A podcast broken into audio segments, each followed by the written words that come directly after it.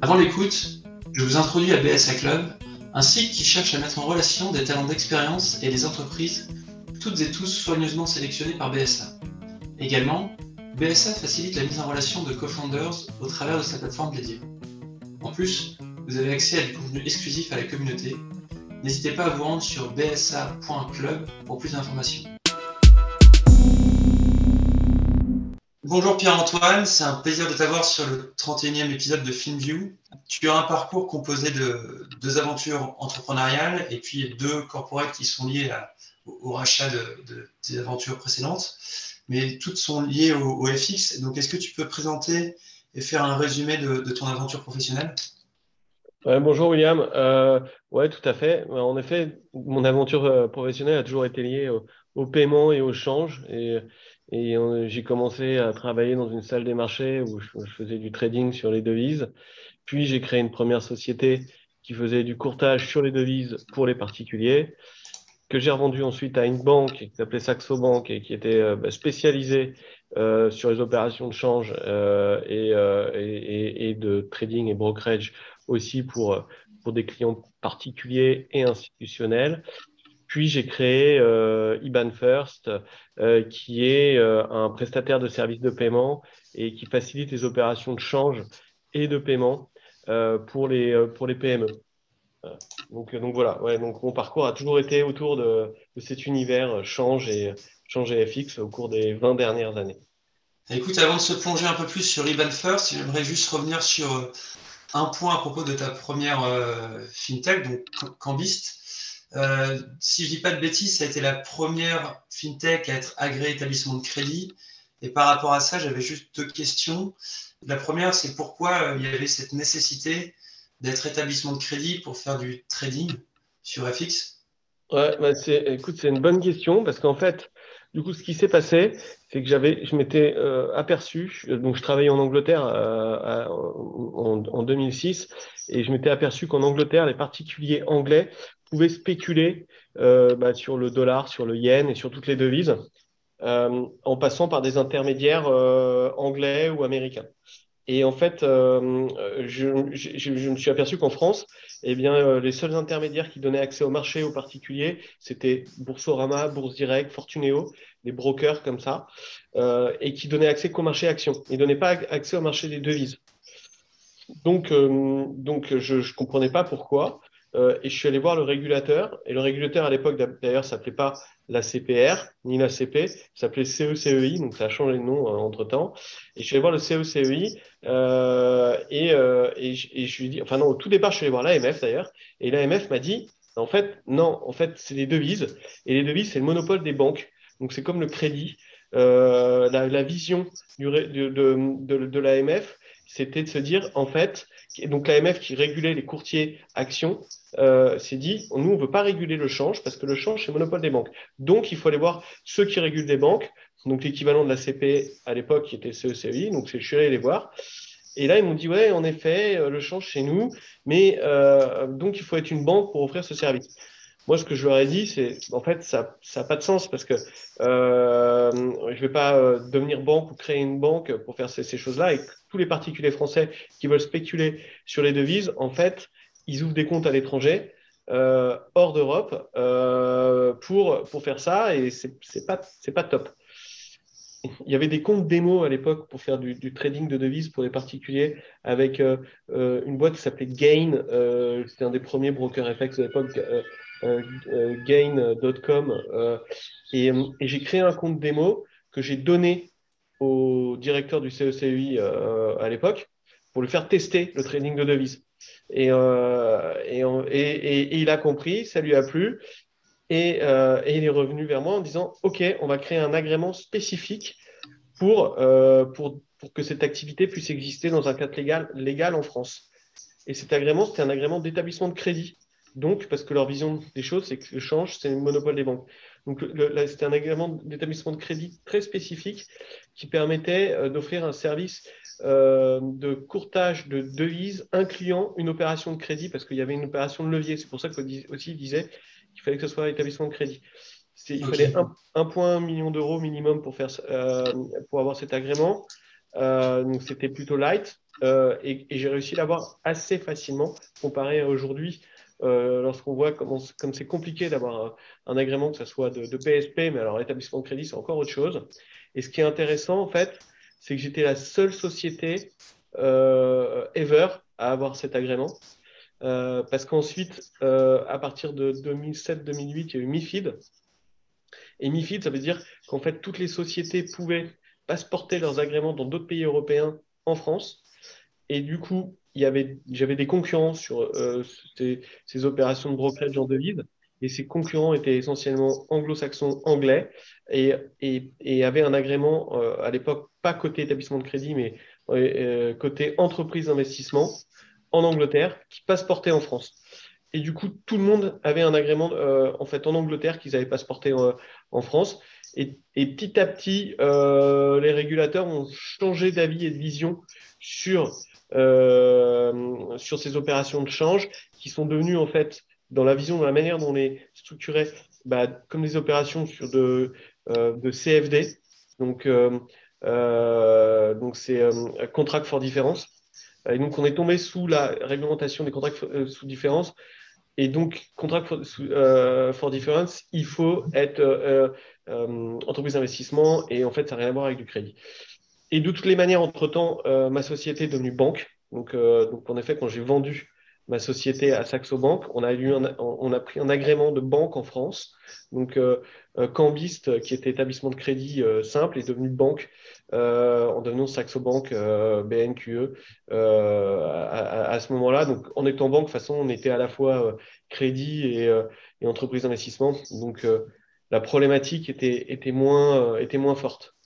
OK. Et, et juste, ce que il me semble qu'Ambis, tu l'as vendu après deux ans euh, post-création, c'est assez rapide. Euh, j'imagine que tu dois avoir des ressources assez limitées à l'époque pour euh, à la fois mener bah, la partie opérationnelle de Cambist et, cette partie réglementaire. Tu es, passé par un cabinet à l'époque Non, écoute, non, j'ai fait, j'ai fait la demande d'agrément. Non, non, j'ai fait la demande d'agrément moi-même. C'était un, c'était un autre temps, je sais pas déjà, il n'y a, personne qui demandait l'agrément à l'époque, donc en fait, euh, on était très pris au sérieux par le régulateur. non, j'ai bien fait les choses. Enfin, si, je suis passé par des avocats, bien sûr, j'ai été aidé par des avocats, mais, euh, mais ce n'était pas des avocats spécialisés euh, dans les demandes d'agrément comme il en existe aujourd'hui. C'était un, conseil avec qui on a fait un dossier et, et qu'on a donné au, au régulateur, et puis voilà. Ok. Ok, bah écoute, euh, top, merci pour cette précision. Sur euh, Ibn First maintenant, ok, moi ma lecture un peu d'Ibn First, c'est qu'il y a eu, euh, je dirais, trois chapitres, tu me diras si tu es d'accord, mais je dirais de 2013, l'année de création, à 2016, de 2016 jusqu'au Covid et ensuite post-Covid. Peut-être avant d'entamer chacun de ces chapitres, tu l'as rapidement mentionné dans ton introduction, mais peut-être juste aujourd'hui, Ibn First, un peu plus le détail ce que vous faites, votre modèle économique, et puis peut-être un peu, tu vois, euh, dans les grands ordres de, grandeur, mais les nombres d'employés, euh, le, revenu, ce genre de choses. Ouais, alors, bah, Iban First, écoute, on, facilite toutes les opérations euh, de paiement et de change pour les entreprises.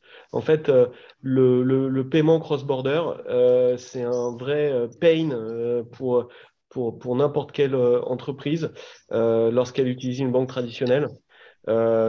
Et, nous, on va faciliter bah, toutes les opérations qui sont, euh, qui sont liées au paiement et autour du paiement à l'international. Donc, on va avoir des prix en temps réel qui sont liés au paiement, donc des prix de change en temps réel.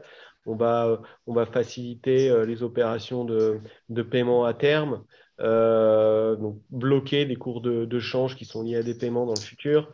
on va faire du payment tracking, on va traquer les paiements. En fait, c'est très important pour, euh, pour une entreprise de savoir où est-ce qu'elle en est de son paiement et, euh, et, et, ça, on va lui faciliter la vie pour traquer, on va faciliter la manière dont elle book ses paiements.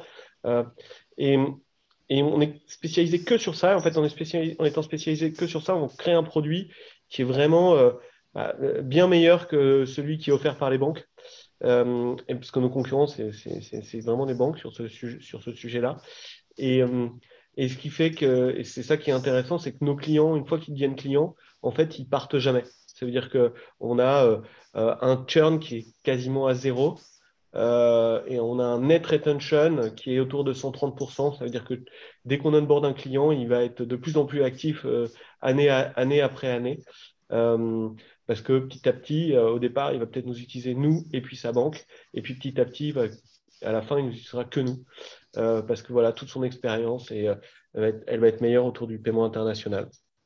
Donc, euh, donc, voilà, voilà, ce qu'on fait. Maintenant, on est présent dans 10 pays en Europe. Euh, on, est à peu près 400 personnes. Euh, on réalise quasiment 2 milliards de volume de transactions par mois. et, et c'est plus de 20 000 par mois aussi sont faites pour le compte de nos clients. C'est une activité euh, qui se développe énormément. Super, bah écoute, merci pour cette intro.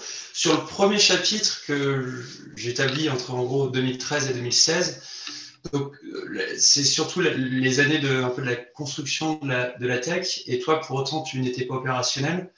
Euh, et, si, tu, tu, me diras si je me trompe, il me semble que vous avez eu euh, sur cette période-là l'agrément d'établissement de paiement, vous avez construit votre core banking, euh, vous avez été intégré à Swift, euh, homologation CEPA et certainement d'autres choses. Donc autant de sujets qui ne sont pas évidents à tacler et, donc mes questions sont, j'en ai, trois par rapport à ça. La première, c'est euh, comment, comment s'y prendre concrètement sur autant de sujets.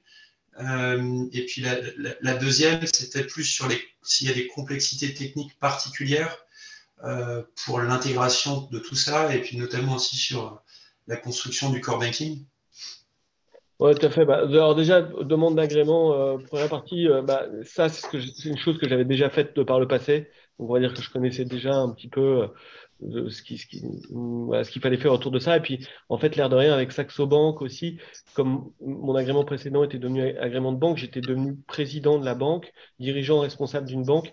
Et, et, ça, ça aide ensuite pour avoir euh, euh, d'autres agréments. Quoi. Donc, euh, euh, donc ça, c'était la partie agrément qui était entre guillemets facile. Euh, ensuite, il y a, quand on fait du paiement international, il y a deux choses. Il y a une partie change et une partie paiement.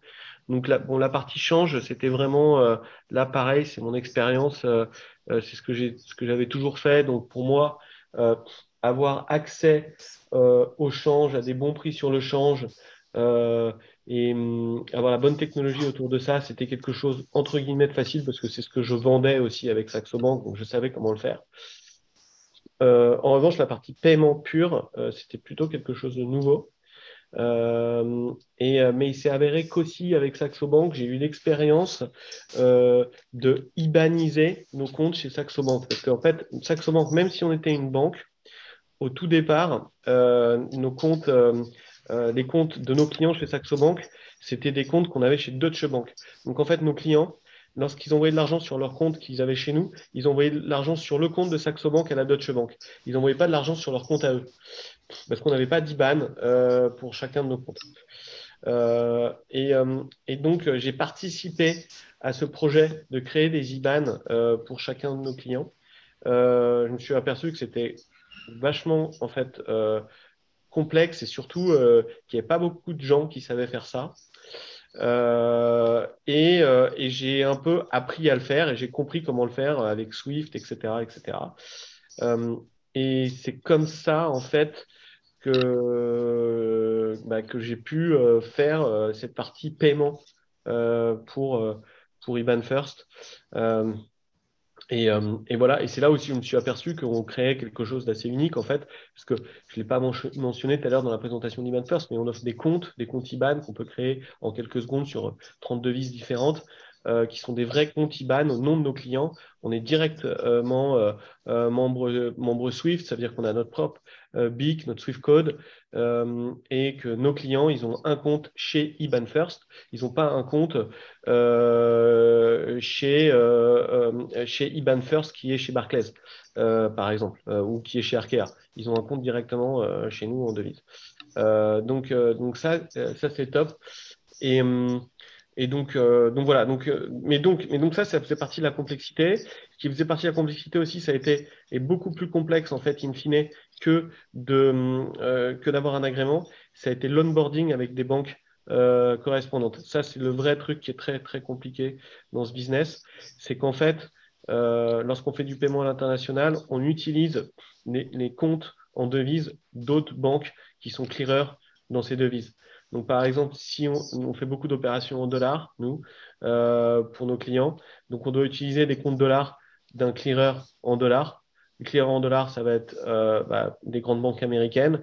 Euh, et en fait, les grandes banques américaines, elles veulent être sûres qu'on ne va pas envoyer des, flux euh, sur ces comptes en dollars qui ne vont pas respecter les réglementations AML worldwide.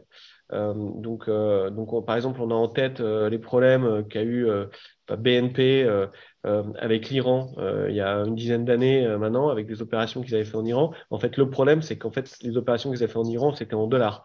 S'ils n'avaient pas fait ces opérations en dollars, en fait, ils n'auraient pas eu d'amende. donc, les, banques correspondantes sont très très regardantes avec, pour, pour, pour, savoir et comprendre avec qui elles travaillent. Donc, en fait, nous, si elles n'ont pas des clients en direct, donc si un, client en direct, c'est je sais pas une entreprise euh, X qui fait une transaction avec JP Morgan, JP Morgan fait le KYC de cette entreprise X euh, et va accepter ou pas les flux, euh, accepter ou pas l'onboarder, accepter ou, pas les flux de cette entreprise X. En travaillant avec nous, c'est un exemple, hein, JP Morgan, mais en, a, travaillé avec nous, JP Morgan, en fait, ne va pas pouvoir faire le KYC de cette entreprise X parce que cette entreprise X, c'est notre client. Donc, elle va que voir IBAN First qui fait des transactions en dollars. Euh, et elle va pas savoir euh, quel est euh, le, rationnel exact de ces transactions en dollars. Et, du coup, il faut qu'elle ait entièrement confiance en nous et en nos procédures pour accepter de nous prêter ses comptes en dollars pour faire ces transactions. Et on, va on va rémunérer, bien, sûr, la banque avec qui on fait ça. Euh, mais aussi, euh, en fait, euh, ce n'est pas une question d'argent, c'est vraiment une question de, d'être sûr que nos procédures sont au niveau, qu'on a des moyens de communication et des, des, des, des moyens compliance qui sont extrêmement solides pour, pour pouvoir faire ces transactions. Et du coup, l'onboarding avec ces banques pour faire du paiement cross-border, euh, je ne sais pas si je rajoute la complexité par rapport à un, agrément de PSP, elle est euh, de 1 à 10. C'est 10 fois plus compliqué et plus long de travailler avec euh, des grandes banques internationales dans un mode correspondent banking que d'avoir un agrément. Et donc ça, c'était quelque chose de très solide au début, de très difficile au début, surtout au début quand on a zéro flux, qu'on commence, que les banques comprennent pas ce qu'on fait, parce que encore une fois, 2013, 2014, 2015, aucune banque comprenait euh, vraiment euh, l'idée qu'on avait.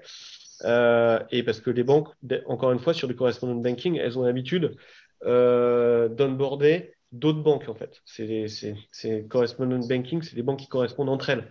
Donc là, onboarder un PSP qui est qui n'est pas une banque, mais qui n'est pas un corporate non plus, et qui a des flux d'autres sociétés en dessous, donc des flux que la banque ne va pas voir en dessous, c'est, euh, ça a été très, très, très, très compliqué, surtout au début.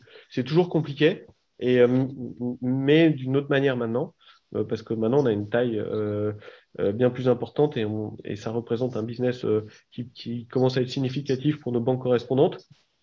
Et surtout, les banques correspondantes se sont rendues compte que bah, on faisait bien les choses et que le risque de nous onboarder, en fait, il avait été peut-être surestimé au départ mais euh, en fait, onboarder un nouvel acteur qui est complètement neuf en termes de procédure, de système, euh, de contrôle, euh, avec un, qui n'a pas de legacy sur sa plateforme, en fait, bah, c'est peut-être même mieux qu'onboarder une grande banque historique et traditionnelle qui, elle, aura du mal à expliquer certaines, certaines transactions juste parce que techniquement, elle a du mal à les, à les suivre.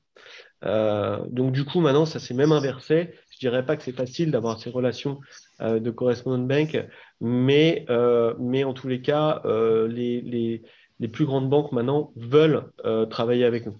alors qu'avant, on était obligé vraiment de, bah de, prier et, pour, pour avoir ces avoir ces relations. Quoi. Et d'ailleurs, au, au, départ, on n'a pas choisi exactement les meilleurs banque correspondante, hein, parce qu'on ne connaissait pas exactement ce business non plus, on ne savait pas avec quel acteur travailler. On travaillait déjà avec ceux qui nous acceptaient, et puis ceux qui nous acceptaient, ce pas spécialement les meilleurs, et donc en fait, s'ils ne sont pas bons, le service que tu peux rendre à tes clients non plus n'est pas excellent. Donc voilà. Ok, donc un gros point sur la partie compliance. Si on aborde un peu le deuxième chapitre, euh, donc de 2016, qui est, je crois, l'année dans laquelle tu as quitté Saxo Bank pour te mettre euh, à plein temps sur Event First, jusqu'au Covid, euh, j'avais cru comprendre qu'à un moment donné, sur cette période-là, tu avais une vision plus, un peu plus large de néobank pour Event First. Vous l'avez lancé puis arrêté. je voulais juste comprendre quelles avaient été les intuitions initiales pourquoi l'avoir arrêté et puis finalement les apprentissages de, cette euh, période-là? Ouais, euh, vachement intéressant. Euh, en fait, c'est donc je, me suis aperçu en 2016 qu'on avait quand même créé un super core banking, qu'on était capable de générer ces IBAN en multidevises et qu'on avait une plateforme qui, ressemblait à une banque en ligne, mais en multidevises. Donc, je me suis dit, en fait, euh, bah, c'est génial. Euh, qui peut le plus, peut le moins. Euh, bah, si jamais on peut faire ça en multi-devise, on peut peut-être faire ça aussi qu'en euros. et, j'avais bien identifié aussi bah, le, le, pain hein, voilà, de, des, entreprises et des petites boîtes qui veulent avoir des comptes avec des banques traditionnelles. Et je me suis dit, bah, écoute, on va faire une banque pour les PME. Euh, en euros aussi. Euh, parce que euh, parce que c'est l'expérience avec les banques traditionnelles est horrible. donc on, a créé une partie pour la création pour le dépôt de capital euh, donc, on faisait un, système automatisé pour déposer ton capital. Tu pouvais créer ta société, déposer le capital avec nous via un système qu'on avait avec une autre banque qui s'appelait Autingre, avec qui on avait créé une super passerelle, etc. Donc, c'était sympa parce qu'en fait, on faisait des dépôts de capital vraiment automatisés et sans notaire, mais avec une banque. Donc, c'était mieux que les autres systèmes qui existaient à l'époque. On était assez fiers de ça. Euh, après, on a commencé à créer des cartes euh, qu'on mettait sur la plateforme.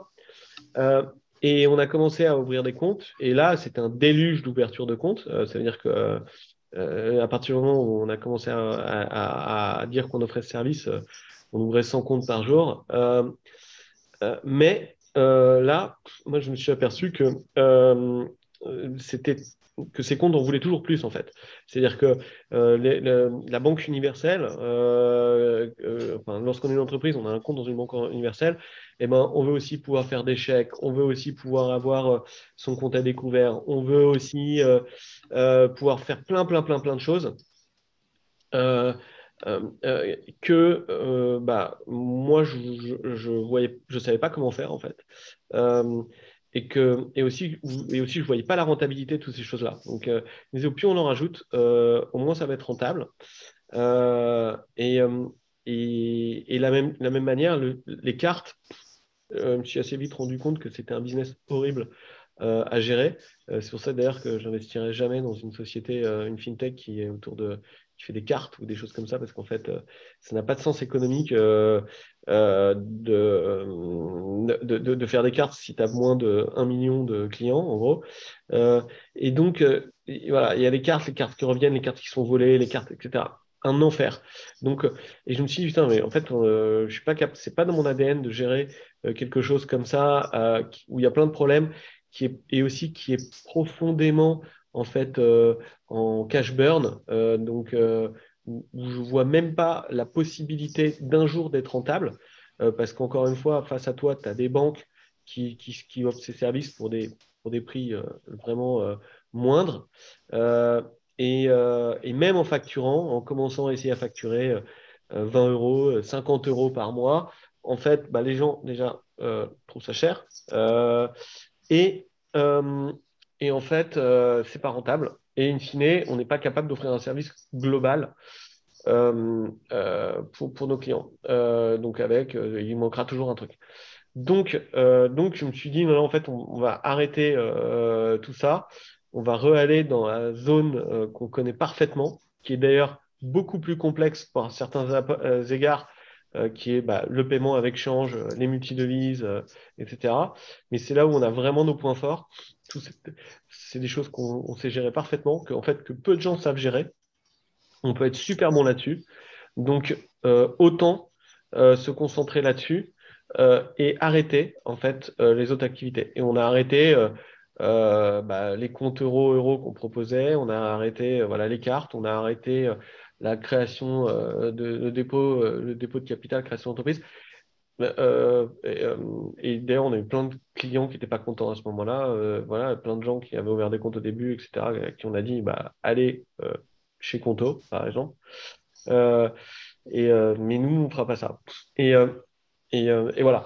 Et donc, du coup, voilà, voilà, voilà, ce qui s'est passé. Après, je pense que euh, il y a, en fait, mon, idée par rapport à ça, c'est que je me suis toujours dit, c'est qu'il il, faut faire deux choses pour réussir euh, une boîte comme la nôtre. Il faut résoudre un problème pour le client et en même temps euh, que ça soit rentable de résoudre ce problème. Parce qu'il y a plein de problèmes en fait que tu peux que, que, tu peux résoudre dans, dans, la fintech et, et offrir un meilleur service que les services existants, mais il faut trouver un moyen d'être rentable. Et euh, le paiement avec change, euh, c'est vraiment une activité sur laquelle tu peux vraiment générer euh, du chiffre d'affaires. Et, donc, c'est pour ça que j'ai voulu qu'on se concentre là-dessus. Alors que pour moi, l'activité de, bah, de néobanque pour les PME, c'est une activité qui demande énormément d'argent pour la développer pendant des années, des années, des années et dont la rentabilité finale euh, est incertaine. Et euh, c'est pour ça que je n'ai pas voulu qu'on aille euh, sur ce, sur ce domaine. Ok, bah, écoute, super intéressant. Juste pour, pour les, sur les clients de, First, vous, quelle typologie de clients vous visez en, termes de, j'imagine, c'est plus en, nombre de, en volume de, change par an ou... Ouais, nos clients, nos clients, en fait, euh, c'est c'est pas par la taille de l'entreprise vraiment qu'on les euh, qu'on les segmente. Euh, c'est c'est plus par le volume de change, en effet. Et ça peut être, il y a des petites sociétés qui parfois vont faire des gros volumes, des gens qui vont faire du trading de quelque chose entre les États-Unis et la France, ou l'Asie et l'Europe. Euh, et, euh, qui peuvent faire plusieurs millions d'euros de, de, volume par an en étant une société de 15 personnes. Euh, et on a aussi des sociétés qui sont plus grosses aussi, de, qui, peuvent être plus que des PME, qui peuvent être une entreprise de 500, 1000, 1000 personnes. Et, et, du coup, dans le range de, volume de paiement, là où on est vraiment notre sweet spot et là où on va offrir un, service qui va vraiment être top pour nos clients, c'est entre 500 000 et 100 millions d'euros de volume de paiement à l'international. Donc, euh, c'est un grand, euh, grand truc, mais, euh, c'est vraiment là, en fait, en gros, que notre service aura, aura beaucoup de sens pour une entreprise. Donc, c'est voilà, une entreprise qui va faire 20 millions de paiements internationaux par an nous utiliser, c'est un no-brainer, euh, tant pour le point de vue économique que la facilité d'utilisation, la rapidité. Euh, euh, voilà, pour tous ces aspects-là, par exemple, c'est vraiment, voilà, au top. Quoi. Ok, bon, bah écoute, nickel. Et, sur le troisième chapitre, qui, est donc post-Covid jusqu'à jusqu'à aujourd'hui, ma question, elle est plus sur. vous avez un, eu un acteur du private equity qui est rentré au capital. Et ma question, c'est plus euh, quelle est la dynamique et le changement principal justement d'entrer dans cette logique-là euh, versus une logique plus VC sur le pilotage de d'Event First? Pour toi? Ouais, bah pour moi, écoute, c'était euh, vraiment. d'ailleurs, d'ailleurs, c'est assez intéressant parce que par rapport à, Isaïe, c'est que j'avais écouté un, podcast de Jean-David où il parlait, euh, il, il, parlait de, ça, du gros equity, euh, du LBO et du passage du VC au LBO. Et j'avoue que j'ai écouté ça et qu'il m'a donné pas mal de, pistes en fait, euh, justement euh, au moment du Covid et post-Covid euh, par rapport à ça, parce qu'en fait, ce qui s'est passé, c'est que pendant le Covid, j'ai pris peur, la, société cartonnait, mais je me suis rendu compte que si jamais on était à court de cash à un moment donné où le marché était fermé, donc ce qui s'est passé au début du Covid, en fait, lorsqu'on est financé par du VC avec des liquid pref, on est dans une situation qui peut être très très mauvaise en tant que fondateur. Euh, et en tant que manager, parce que si on a des BSPCE qui sont liés à des, euh, euh, actions normales et, enfin, et pas des actions de préférence, en fait, on peut se retrouver dans une situation horrible. et donc, je me suis dit, en fait, je veux, je veux plus jamais que ça arrive. la société, elle est, elle est trop bien et elle fonctionne trop bien pour risquer son futur euh, à cause de, modes de financement qui sont liés euh, au VC. et encore une fois, c'est parce que cette société, elle, génère beaucoup de cash. En ce moment, on est quasi, rentable. en mars, on était rentable et après, on est, on est, et, si on n'est pas rentable, c'est parce que on, a ouvert encore trois pays dans, les, six derniers mois. mais si on veut être rentable, on appuie sur un bouton. Euh, et, donc, euh, et donc, je me suis dit, euh, j'ai envie de créer une société qui est une société en forte croissance. donc, peut-être pas nécessairement être, rentable, mais, mais savoir qu'on peut être rentable à tout moment, c'est important. mais par contre, j'ai envie d'être en forte croissance, mais j'ai pas envie d'être squeezé si jamais le marché se referme du financement. donc, bah, il y a plusieurs possibilités par rapport à ça. Soit faire un méga méga tour euh, avec une énorme pref, mais, mais ça, euh, peut être, ça peut être très risqué aussi. C'est plus binaire, ouais. Voilà, c'est plus binaire. Euh, et, et, encore une fois, c'est moins dans mon ADN, tu vois. Et, encore une fois, bah, tu vois, par exemple, bah, c'est ce qu'a fait, c'est ce qu'avait fait Conto. tu vois, j'ai dit, pareil tout à l'heure, c'était pas mon ADN non plus de faire ce genre de boîte où il faut beaucoup, beaucoup, beaucoup de cash pour euh, les développer. Euh, donc, euh, soit, soit en fait, on, nettoie la cap table et on enlève les prefs. On fait dans un système bah, pari passu où les investisseurs, les managers, le fondateur, on a tous des actions qui sont les mêmes et que quel que soit l'outcome de la société, si jamais il est très bon, s'il est moyen ou s'il est moins que moyen, eh ben, on aura tous euh, pari passu une part euh, euh, de, des proceeds de la vente de la société dans le futur. Euh, et, voilà. Et donc, et donc, c'est vraiment le Covid qui m'a fait penser à ça. Et en l'occurrence, euh, bah, dans le marché actuel, c'est, c'est, s'avère que c'est pas si mal parce que dans le marché actuel, encore une fois, si tu as levé des fonds avec des VC jusque-là et que tu as des prêts partout et que tu as besoin de te refinancer, bah, le marché il est fermé. Je sais pas combien de temps. C'est sûr que ça va revenir. Mais en ce moment, si jamais tu as pile de besoin de l'argent en ce moment, euh, c'est très dur. Euh, et, tu peux mettre en péril euh, toute ta cap table et te retrouver dilué complètement parce que euh, parce que parce que tu es obligé de lever maintenant et, parce que tu as des prefs dans ta cap table. Donc voilà, c'est vraiment le truc que j'ai voulu me protéger. Ok. Ouais. Et, le, je me souviens plus du, nom du, fonds qui est rentré, mais ils sont majoritaires, c'est ça? Ouais, c'est Marlin Equity. Ouais, ils ont 51%. voilà. Et, euh, et, écoute, euh, et encore une fois, c'est un état d'esprit, mais tu vois, euh, donc moi j'ai un peu plus de 20% encore dans la société. Tu as Elaya qui est, qui est resté avec nous, qui est donc un qui est resté et, et, qui a plus de 15%. Il y a BPI aussi, il y a Xavier Niel aussi qui était notre investisseur historique qui est resté dans capital. Et, et en fait,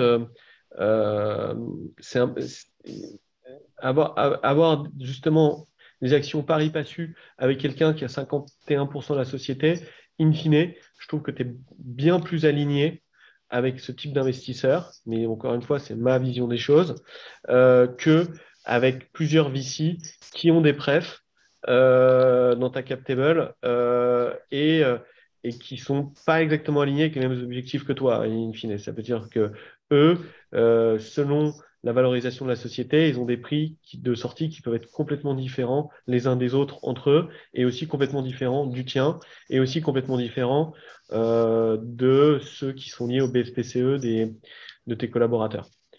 Euh, donc il y a un désalignement euh, en fait, je trouve assez souvent dans les sociétés qui sont financées par des VC, dans le cadre, enfin, si jamais n'es plus en bull market total et si jamais, si jamais tu es en super bull market et que les valos font que monter, que monter, que monter, la question, du coup, elle ne se pose pas. Euh, tout le monde est hyper aligné, tout le monde est hyper content. Euh, mais encore une fois, dans les versions euh, moyennes, et même maintenant, et maintenant, enfin d'ailleurs, dans les versions moyennes, ça c'était historiquement, mais maintenant, en fait, le problème, c'est que certaines sociétés, elles ont des, elles ont de l'argent sur des valeurs extrêmement élevées post-Covid. Ben, du coup, là aussi, ça complique encore plus la donne pour le futur. Parce que euh, il, faudrait revoir au moins ces valos pour que les derniers investisseurs euh, n'aient pas envie de, bloquer plein de choses euh, dans, le capital, parce qu'ils ont le droit de bloquer avec leur pref beaucoup d'opérations potentiellement futures. Et, quand je dis bloquer, ça veut dire au détriment bah, des autres actionnaires de la société. Donc, donc voilà. C'est vrai que le, le, le choix que doit faire à un moment donné un, dirigeant n'est pas forcément simple et je pense que le tout c'est d'être à l'aise avec ce choix et surtout de bien savoir les, pour et les contre de, chaque euh, scénario. Quoi. Euh, parce que tu as aussi des cas où, euh, où, si tu prends typiquement, je ne sais pas pour prêcher ma paroisse, mais si tu prends l'ADN d'Isaïe, l'esprit c'est toujours d'avoir une écoute historique qui permet d'avoir un maximum d'options, ce qui implique en général euh, que d'un point de vue valorisation, on n'est pas sur des trucs ultra spéculatifs. Et globalement, l'atterrissage, tout le monde peut être content quoi qu'il arrive, sauf évidemment si la boîte crash, bon voilà, c'est that's life, c'est jeu. À, l'inverse de certaines sociétés qui, comme tu l'as dit, ont levé énormément euh, post-Covid, avec des valos euh, sur des multiples complètement fous, qui en plus, en général, se sont mis à, à brûler pas mal d'argent. Et donc l'équation pour retrouver des OPEX saines et donc une boîte saine tout en devant continuer à croître pour rattraper ta dernière valo, elle est extrêmement complexe. Ouais, Non, on est entièrement d'accord. Mais ouais, c'est lié au valo. Moi aussi. Et on, et on me l'a dit, euh, je sais, dans la boîte, à un moment donné, je n'étais pas euh, le mec le plus fashion parce que je voulais, en fait, euh, et, toujours aujourd'hui, je veux pas la meilleure valo, je veux pas optimiser parce qu'en fait, la, route est longue, en fait. Donc, euh, euh, si jamais je refais une opération à nouveau, euh, il faut que mon nouvel investisseur soit content aussi, qu'on soit, qu'on soit à nouveau tous alignés. et, et je voudrais la meilleure valo ever le jour où je voudrais plus être là, quoi. Et, et mais tant que tant que j'y crois et que je suis dans la boîte et, et tout, il faut avoir des partenaires euh, qui, qui, qui, qui, vont être contents et qui, avec qui ça vient fonctionner. Et en effet, qui te permettent d'avoir le plus d'options possible pour le futur. Tu ne sais pas ce qui va se passer. Tu ne sais pas si le marché va, va, être super top, s'il va. Euh, si il, y a, il, faut garder plus d'options, c'est exactement ça. Et pour garder plus d'options, il ne faut pas euh, aller vers des valos de et il ne faut pas essayer d'avoir. Il faut éviter d'avoir des prefs mais c'est lié, hein. les, les prefs, elles viennent avec les super valos. Hein. Donc, euh, et, euh, voilà. Exactement. Mm.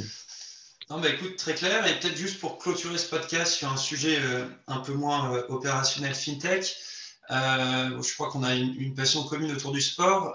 toi, au travers d'Iban First et Saxo Bank, tu vas sponsoriser Romain Grosjean donc en, F1 et, je crois encore aujourd'hui en IndyCar. Et puis, euh, à, l'époque, euh, Saxo Bank avait sponsorisé l'équipe CSC de cyclisme lors du Tour de France. Donc, c'est peut-être juste deux questions. C'est euh, pourquoi cet axe sportif? Et puis, comment, in fine, vous, d'un point de vue, on va dire, global marketing, vous mesurez une certaine forme de ROI sur un format de sponsoring comme ça? Ouais, bah alors, donc déjà, bon, il y a, y a deux trucs. Hein. Il y avait l'époque Saxo Bank et puis l'époque Iban First qui sont vraiment euh, totalement différentes en, en termes d'ambition euh, de, euh, de sponsoring. Hein. Euh, à l'époque Saxo Bank, le but c'était de se faire, se faire connaître. et donc, et donc il y avait un vrai ROI euh, dans le sponsoring de cette équipe cycliste. Donc, ce qui est intéressant dans le cyclisme, c'est que tu peux faire du naming de la team. Donc, tu dis la team CSC, bah, tu te souviens que c'était CSC, mais tu te souviens, mais pourtant CSC a pu être sponsor euh, après 2008. Donc, euh, en fait, c'est dingue parce que tu vois, encore 15 ans après, bah, tu te souviens de, de, de, ce, no, de ce mot CSC. Et nous, on a, on a, on a namé, enfin, on a donné notre nom à, l'équipe donc qui était, qui était gérée par Bienris. Cette équipe générée par Bienris avait comme sponsor CSC avant, et après eu comme sponsor, bah, co-sponsor CSC Saxo Bank, et puis après que Saxo Bank, on était sponsor tout seul, et puis après on a fait un, du co-sponsoring à nouveau avec Tinkoff. Euh, on était Saxo Bank Tinkoff. Et après, cette équipe a été sponsorisée entièrement par Tinkoff aussi. Euh, mais, euh, et donc, en fait, tu as du naming. Donc, le naming, il y a tous les trucs qu'on te dit, qu'on te vend le, truc, mais qui sont vrais. C'est que pendant le Tour de France, par exemple, le mot de ton équipe, le nom de ton équipe est plus prononcé que le, mot Coca-Cola dans les médias. En gros, voilà, que tu as 1,5 milliard de, de gens qui regardent euh, l'événement, donc euh, qui voient le nom de ton équipe euh, à, la, télé. Donc c'est le troisième événement sportif le plus vu au monde après, après le foot et enfin après la Coupe du Monde du foot et les Jeux Olympiques. donc lorsque tu as du naming là-dessus, c'est en fait c'est un des sports où tu as le meilleur retour sur investissement en termes de visibilité pour ces raisons-là. Et aussi, quand tu as besoin d'acheter un peu de crédibilité, nous, on était une toute petite banque à l'époque, c'était pas mal en fait de faire ça aussi parce que les gens se disaient waouh, ils ont une équipe cycliste, ça doit être un gros truc. Alors qu'on était tout petit. Et, euh, donc, euh, et donc, pour ça, c'était pas mal parce qu'on avait besoin que les gens nous fassent confiance. Donc, on, s'est acheté un peu de confiance euh, de cette manière-là. Et du coup, il y avait un très bon héroïque global pour, pour la notoriété. Après, en termes d'ouverture de compte, à l'époque, donc c'est des comptes pour les particuliers qui veulent faire du trading, on n'a jamais remarqué de lien direct, euh, même pendant les grandes épreuves cyclistes mondiales, entre le nombre d'ouvertures de comptes euh, et bah, le moment où on parlait de nous sur les événements sportifs. Quoi. donc, il n'y avait pas de lien direct. Mais, mais en revanche, il y avait quelque chose où les gens connaissaient, commençaient à connaître la marque et que c'était beaucoup plus facile ensuite pour ouvrir des portes, et pour faire du business en général parce que, parce que les gens nous connaissaient, connaissaient notre nom euh, grâce au cyclisme. Mais tu vois, si on n'avait pas fait le sponsoring de cette équipe cycliste, même si Saxo Bank a été très successful, je pense que tu n'aurais jamais entendu parler de Saxo Bank. Euh, si tu n'étais pas intéressé dans le trading, euh, euh tu n'aurais pas, pas eu, tu vois, tu n'en aurais pas entendu parler de cette, cette marque. Donc, donc voilà, donc pour ça, ça valait vraiment le coup. Et après, on a fait Romain Grosjean aussi de la même manière, parce que et on a toujours été euh, hyper opportuniste hein, sur, euh, euh, sur le sponsoring. Donc, opportuniste en cyclisme, on n'a pas dépensé trop d'argent, entre guillemets, je pense. Enfin, on a dépensé quand même plusieurs dizaines de millions, mais mais euh, comparé à la notoriété que ça nous a donné, euh, c'était pas, pas grand-chose. Et pour la Formule 1, on a réussi à avoir des bons deals aussi à, cette époque où tu avais Lotus euh, qui avait besoin de financement. Romain Grosjean était chez Lotus. Et donc on avait on a eu des super deals en finançant Lotus. Et en finançant Lotus, en, faisant du sponsoring de Lotus. Et en, faisant du sponsoring de Lotus, on a rencontré Romain Grosjean. Et on a beaucoup aimé sa personnalité. On a, euh, et, euh, en fait, on est, on est vraiment devenus amis. Euh, et, et, du coup, on s'est dit qu'on allait aussi sponsoriser Romain et pas que Lotus. Après, et après, on a suivi Romain, on a sponsorisé Romain chez Saxo Bank. Et après, quand je suis parti chez, quand, quand, je suis parti chez Iban First, j'étais toujours en contact avec Romain. et Romain m'a proposé encore de le sponsoriser, mais bien sûr avec des deals qui sont euh, beaucoup plus euh, petits et, euh, qui, sont en adéquation avec la taille, avec la taille d'Iban First. Et, et, donc, et donc, c'est ce qu'on a fait. Et ces deals-là, en, revanche, en termes de héroïne notoriété, ils sont quasiment à zéro. Euh, c'est beaucoup plus euh, pour, pour, pour, pour, faire des, des choses, soit, soit la marque employeur, qu'on appelle marque employeur, ça veut dire voilà, bah, des gens qui aiment la Formule 1, tu vois, ça nous permet d'avoir, de parler avec eux, de, d'avoir Romain qui est de temps en temps dans nos bureaux euh, et, euh, et, et, voilà, nous donner un peu de visibilité par rapport à ça. Euh, mais ça va pas être une notoriété pour ouvrir des comptes avec des clients et aussi pour faire tout ce qui est entertainment avec les clients. Donc voilà, on, a accès au Grand Prix. Bah, Aujourd'hui, on fait une IndyCar avec Romain, mais on est toujours lié à la Formule 1 et on invite des clients euh, Et ils m'ont fait des events avec nos meilleurs vendeurs et, et des choses comme ça qui, sont, qui sont liées à cet univers grâce au deal qu'on a avec, avec Romain. Donc, et c'est pour ça qu'on le fait. Quoi. ok. voilà. Ok, non, bah écoute, super. c'est pas tous les jours qu'on que des entrepreneurs de la tech ont sponsorisé du, directement ou indirectement, mais le Tour de France ou des, des écuries de Formule 1, donc c'est chouette. Euh, bah écoute, merci beaucoup Pierre-Antoine pour ton temps, c'était un plaisir de t'avoir euh, sur FilmView. Et puis bah écoute, euh, hâte de suivre la suite d'Ivan First sur ce beau nouveau chapitre. Ouais, merci William.